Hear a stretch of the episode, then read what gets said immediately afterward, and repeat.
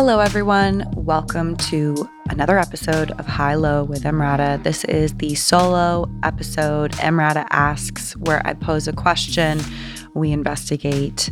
I'm excited about this one today.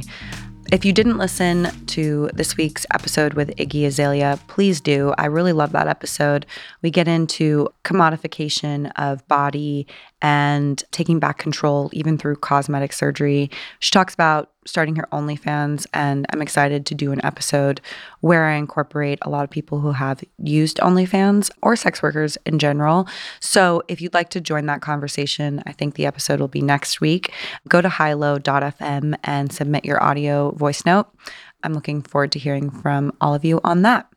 I saw something online that I would not normally respond to. I'm hesitant to talk about this today because I don't want everyone to think that I pay attention to everything I'm tagged in. And I don't, but I will say now that I have the podcast, I definitely want to interact with all of you a lot more. So I am.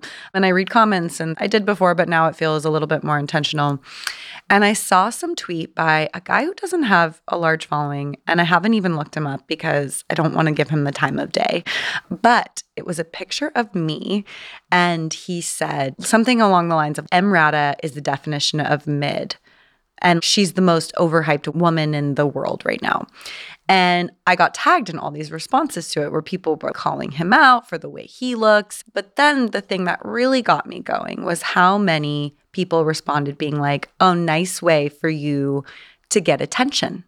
This is a really great tweet to get your Twitter popping again and to show you're back on Twitter. Again, I don't know who this person is. I'm assuming it's someone who has a lot of hot takes, essentially. And that started to get me thinking about what I wanted to talk about for this episode, not about whether or not I'm hot. I don't care, but about hot take culture and the way that we approach getting attention and getting interactions, and even how maybe hot takes aren't always just about being deliberately provocative to get attention, but also how it can be a way of establishing an identity and feeling good about yourself and building out this sort of curated persona that exists online. I want to be clear here. I do this all the time. This is what I built my career off of, right? In the early days of Instagram, I was good at putting out a version of myself online. I think now, because there are so many different mediums, and particularly with video and TikTok, it sort of marries these things together. You can have a hot take while you also look fly. And it becomes this Super Mario version of yourself that can feel a way to connect you to other people, potentially give you 15 minutes of fame or longer, a way to make money, and also feel good about yourself and who you are in the world. Hot take, just in case you are not aware, it's a piece of commentary to typically produced quickly in response to a recent event. The primary purpose of a hot take is to attract attention. That's the definition of hot take. Salon Simon Maloy defines it as deliberately provocative commentary that is based almost entirely on shallow moralizing. I'm not sure if I completely agree with that, but I think it's interesting to have both. So let's be clear. I think the primary purpose is often to attract attention. A hot take is a perfect product in the attention economy, right? You post something about your opinion on whatever happened last week or this article that some celebrity said X, Y, or Z, and you're hoping that your hot take will be the freshest. And it makes sense. Hot takes are cheap to produce, they are easy to find, they're addictive, and they're ultimately bad for us. They're not only bad for the culture of nuance and thought, but also for the individuals who continually try to manufacture them as quickly as possible. I think it's also the nature of the internet, right? There's only so much time we can dedicate to consuming media. You could spend your entire life on the internet and still not have read it back to front. So our attention is limited, of course, and the publications and content creators know that. So they're trying to make quick, easy things we can consume on TikTok, on Twitter, and then go about our merry way. So today I'm asking the question Are hot takes making you stupid? And more than anything, we're also talking about why they're making you stupid and understanding the attention economy, how building an identity, curating a persona online extends much more than just your visual self now. It's about your belief system and who you are and how so much nuance is lost in the clickbaity world of hot takes and the internet. Also, the attention economy. The more clicks you get, the more views, the more interactions, the more likes, the more likely you are to make money. So let's talk about it. Stay tuned for more High Low with Emrata.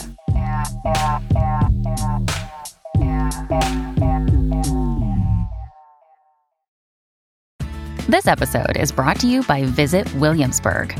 In Williamsburg, Virginia, there's never too much of a good thing. Whether you're a foodie, a golfer, a history buff, a shopaholic, an outdoor enthusiast, or a thrill seeker, you'll find what you came for here and more. So ask yourself, what is it you want? Discover Williamsburg and plan your trip at visitwilliamsburg.com.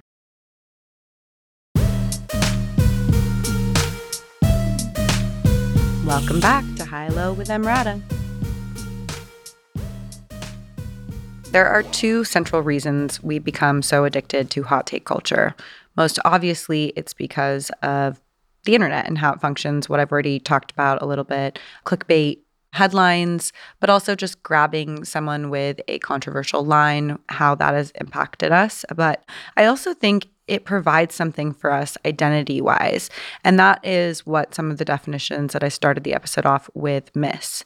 I think we all know that gratifying, validating feeling that can come with a hot take that slaps you make people think or you make them laugh or it just surprises them. And for me this is i'm imagining myself around a dinner table and you're maybe doing a little sparring a little speech and debate with people you're having dinner with and you say something and everyone cocks their head and looks at you and it feels really good because you feel not only that you've said something maybe interesting but maybe it's also reframing the way that they are thinking about you and your identity because you were out of the box in some way right and we actually talked about this with Andrea Long Chu because it's something that she has based a lot of her criticism around, which is the idea that we build our identities not just by how we present ourselves visually on the internet, but also by the beliefs and politics we hold. There is a article I'm going to be referencing in this episode. It's from a couple years ago and it doesn't factor TikTok in, so it's interesting to read it now. It's from QZ.com How Hot Takes Drowned Out Journalism and Ruin Our Facebook Feeds by John West. He says, So many hot takes, so little time. It is true. And one thing he said is, We post articles to tell other people who we are and what we care about. Our identities become about the beliefs we hold. And sometimes we hold those beliefs just because of what they might say about our identity, which is pretty scary, but I do think it's ultimately really true. And online, this is particularly heightened because we perform who we are or who we want to be with the content we produce. So we curate this Super Mario that isn't just about how we look, but also about where we stand on things. I'm going to play a clip from Rayne Fisher-Quann, the internet princess. One of her TikToks popped up on my feed of her reading from this Substack. She has a really great Substack. I highly recommend it. I am now a subscriber. She has a piece that does a really good job explaining this. Let me play a tiny piece of that. It's become very common for women online to express their identities through an artfully curated list of the things they consume or aspire to consume. And because young women are conditioned to believe that their identities are defined almost entirely by their neuroses, these roundups of cultural trends and authors du jour often implicitly serve to chicly signal one's mental illnesses to the public. One girl on your TikTok feed might be a self-described Joan Didion, Eve Babitz Marlboro Red, straight cut Levi's Fleabag girl. This means she has depression. Another will call herself a baby doll dress, Sylvia Plath, Red Scare, Mew Miu, Lana Del Rey girl, eating disorder, or a green juice, claw clip, Emma Chamberlain, yoga mat podcast girl, different eating disorder. The aesthetics of consumption have in turn become a conduit to make the self more easily consumable. Your existence as a type of girl has almost nothing to do with whether you actually read Joan Didion or wear Miu Miu, and everything to do with whether you want to be seen as the type of person who would. I think that what is really interesting about what she's saying is that it's not even that you necessarily like Joan Didion because you enjoy Joan Didion. It's because you want to signal something to the world about what kind of person you are. That's the beginning of her Substack piece on this. But what I really like about it is where she goes next, which going to lead me to my second point about capitalism and the attention economy, and really just how we have ourselves commodified our identity through hot takes, essentially. She's reminded of the chip aisle when she scrolls through TikTok. This is what she says In almost any store aisle, anywhere, capitalism has incentivized the production of infinitely many identical products competing in the same category, each asserting their uniqueness with meaningless window dressing, new look, part of a new healthy lifestyle, etc., etc. While capitalism touts itself as an ideology of innovation, in reality, it's often much more like the ideology of reproduction. Most corporations aim only to differentiate themselves just enough within a predetermined consumer tested niche so that their bullshit product stands out on a shelf next to 500 other different colored bullshit products that exist to do the same thing. So that's what she's saying we are doing, right?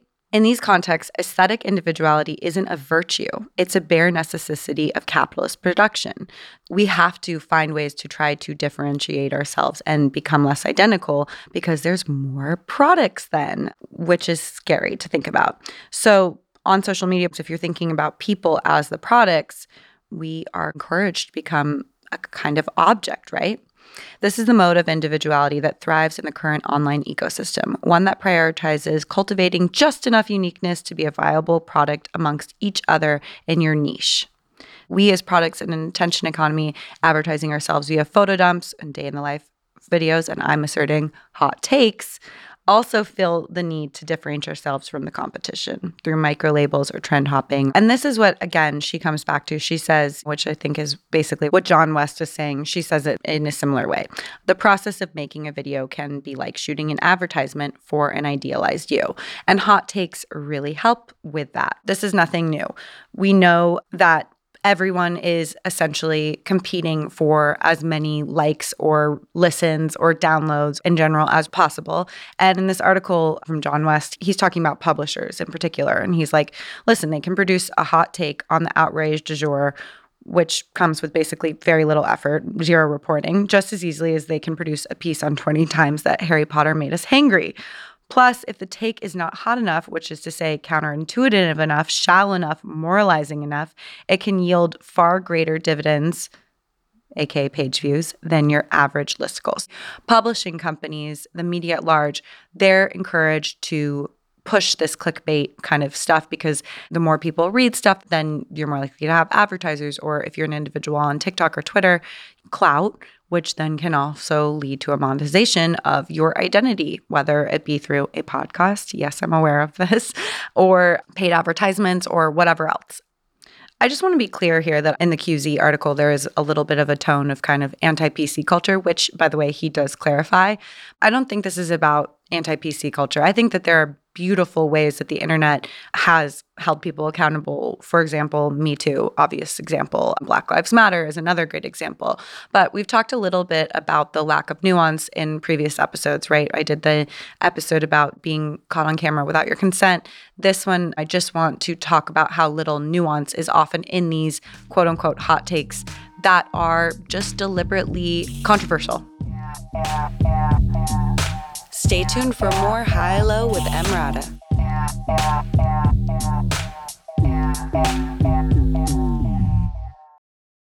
When you need mealtime inspiration, it's worth shopping Kroger, where you'll find over 30,000 mouthwatering choices that excite your inner foodie. And no matter what tasty choice you make, you'll enjoy our everyday low prices, plus extra ways to save, like digital coupons worth over $600 each week. You can also save up to $1 off per gallon at the pump with fuel points. More savings and more inspiring flavors make shopping Kroger worth it every time. Kroger, fresh for everyone. Fuel restrictions apply. This episode is brought to you by Shopify.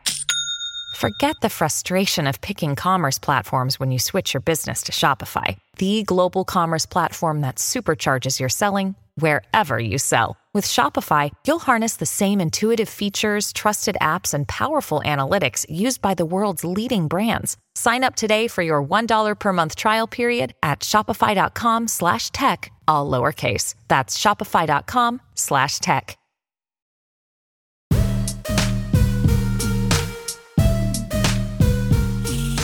Welcome back to High Low with Emrata. I'm going to use this another article that came out in the New Yorker a couple years ago. It's called On the Internet, We're Always Famous. This is from 2021. It's by Chris Hayes, but it is sort of about the Andy Warhol 15 Minutes of Fame. Everyone will be famous in the future. The subtitle to this is What Happens When the Experience of Celebrity Becomes Universal.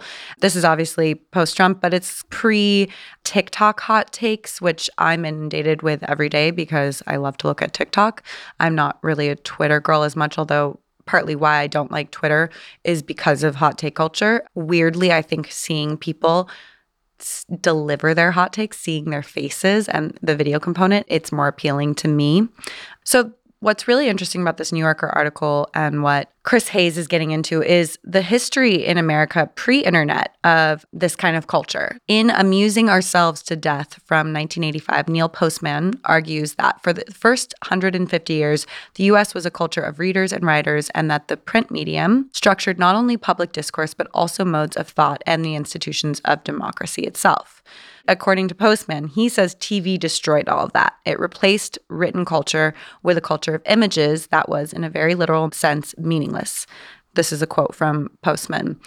Americans no longer talk to each other. They entertain each other, he writes. They do not exchange ideas, they exchange images. They do not argue with propositions, they argue with good looks, celebrities, and commercials. I mean, damn, this was written in 1985 about TV. Think about how this applies to TikTok. I do find it really interesting that the most kind of interesting looking people, whether there's something specific about them or they're particularly good looking, those are the ones that I'm more likely to hesitate on their video and hear what they have to say. Therein lies the first way that we can identify how shallow hot takes really are is that it's not about nuance. It's not about being the smartest person in the room and having the most interesting perspective. It's literally like what grabs my attention in that moment. And I'm including myself in that, right? That's how I consume media. So I think that's really interesting for me too, because when I am doing the podcast, I strive for nuance and it's not always as easy as capturing nuance with writing. And that's why I loved writing the book and why I continued to plan to write essays because it's much harder to to take something clickbaity out of it. I like the analogy by John West that he builds that hot takes are like junk food. So it needs to be like really easy to consume. In this this New Yorker piece, he's talking about George Saunders, who wrote a piece which is really interesting about the concept of a megaphone and if a stupid person has the megaphone, it essentially makes everyone around them stupider and the discourse gets worse and worse. So here's what Saunders said, and this is pre Trump, which I think is amazing. Let's say he hasn't carefully considered the things he's saying. He's basically just blurting things out. And even with the megaphone, he has to shout a little bit to be heard, which limits the complexity of what he has to say. Because he feels he has to be entertaining, he jumps from topic to topic, favoring the conceptual. You are just appealing to what's going to grab people's attention the most. It's almost like screaming fire in a room full of people, right? Which is why hot takes can be dangerous as well. So now everyone essentially has a megaphone, right? And we're all shouting really quick little snippets of languages, phrases, slogans. He says an endless hall of mirrors. And it becomes really disorienting, essentially becomes hard to even formulate your own thoughts and beliefs because you might even be thinking about whether or not you're on the right side of history or what it says about you based on what you're believing. So, back to that New Yorker piece. This is something he says at the end. A clever TikTok video can end up with 40 million views. With the possibility of this level of exposure so proximate, it's not surprising that poll after poll over the past decade indicates that fame is increasingly a prime objective of people 25 and younger. Fame itself, in the older, more enduring sense of the term, is still elusive, but the possibility of a brush with it functions as a kind of pyramid scheme even 10 years ago, we would think about visual culture and potentially takes on Twitter. But I think now we've married the two. So the way that you cultivate an identity online has to do with every single thing you do, say, where, what your tastes are, what your opinions are. And that's not good for nuanced, revolutionary thinking. What I love about the concept of the internet is that you're constantly in dialogue with people and you have this opportunity to evolve ideas and thinking in a really quick way because you have so many resources and so many people giving input, you would think that you would come up with the smartest take or the best outcome, or that politics would get into a more interesting place. But weirdly, it's actually had the opposite effect, which I think is quite scary. I don't necessarily think this is just because of the nature of the internet. I think we can correct this, which maybe is optimistic, but this is a quote from the John West piece that I recommend everyone go read all of these articles. But he makes a point that I really agree with, which he says saying the internet is awful because people are awful is a lot like saying guns don't kill people, people kill people. It's superficially true and completely misses the point. The fact is that Americans kill people, including themselves, at staggering rates because we've made it easy to get guns. Similarly, the internet can feel like an awful place not simply because we're awful people, but because we have also designed the internet to be garbage fire, which I think goes back to the economy and the the way capitalism has found its way onto the internet and how we now have commodified our identities and ourselves and our opinions and our politics back to Rayne Fisher-Quann's idea of the chip aisle. It's not necessarily that the internet is bad or that people are bad and don't have good opinions. It's that the market of the internet has impacted the way we utilize the internet and think. This summer, I started posting a lot of TikToks. I was sort of revving up for the podcast and I was getting more comfortable with using TikTok and I was posting more and more hot takes. I started with one about being scared of men's comeback season, quote unquote, of Harvey Weinstein and Shia LaBeouf and everything that was going on with the Amber Heard trial. And it, it, was really controversial and a lot of people watched it. And I was like, huh, that that fed my ego in the way that we were just talking about. And then I started giving more hot takes. I talked about the cheating scandal with a certain musician. And that got a ton of controversial feedback, but a lot of likes. And I will say that personally impacted me. Or when I talked about the movie Blonde, I hadn't seen it when I made that TikTok about fetishizing female pain. And listen, I want to be clear there is a part of me, which I think is true for a lot of people who are making content that feel like hot takes. You do believe these things. You're not being disingenuous. But I have backed off from making those kinds of TikToks because I think I'm seeing how often even in myself, but also with other people, you end up just starting to make a bunch of content about little things that you don't even necessarily feel passionate about or believe, or that really do a good job offering an idea. So I've backed off from that. I'm not saying that's the answer. I don't think that's how we should stop using the internet. And I will say for me, it's a little bit different because I would say that a lot of the advertisers that hire me don't necessarily want me to talk about controversial things. But if you get more views and likes, they don't really care what you say, right? Because they're just like, oh, her engagement's wild. So it's really tricky. That's where I'm at right now. I just haven't been putting out as many of those things. Even this episode today, I was like, oh, I'm going to do an episode, a hot take episode on hot takes, and was like, yeah. But that's where I'm struggling with this. And I want things to feel nuanced and I want them to feel more like a conversation. And I don't know how to utilize the internet without kind of commodifying yourself. Even I think that sort of unpolished aesthetic that Gen Z has really leaned into, where you do a photo dump where it looks like you just like nonchalantly took a bunch of pictures and posted them, posting videos that feel really unproduced, where you have no makeup on and you're sitting in bed or whatever. Those often are extremely produced. They're intentional, they're meant to feel more accessible, but they're also making a statement, right? Kind of anything you do is signaling because you're producing content and you're posting it. So I'd love to hear from all of you about this. I'm really excited to get your opinions on hot takes and how you think we can shift this. Because, as much as I do believe that this isn't an impossible problem to solve, I can kind of identify the thing that's poisoning all of it it's a really big thing. And I'm curious what we can do as individuals, if there is anything we can do to be more responsible and create better and more nuanced and interesting discourse through these tools we have, like TikTok and Twitter.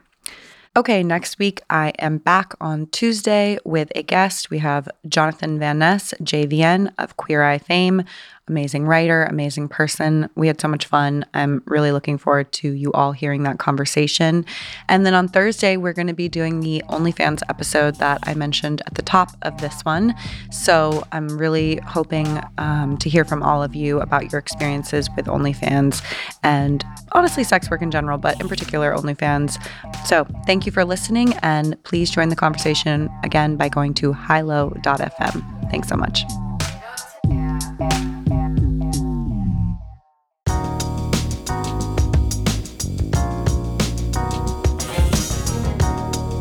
High Low with Emrata is a Sony Music Entertainment, Bitch Era Media, and Something Else production produced by Chelsea Jacobson.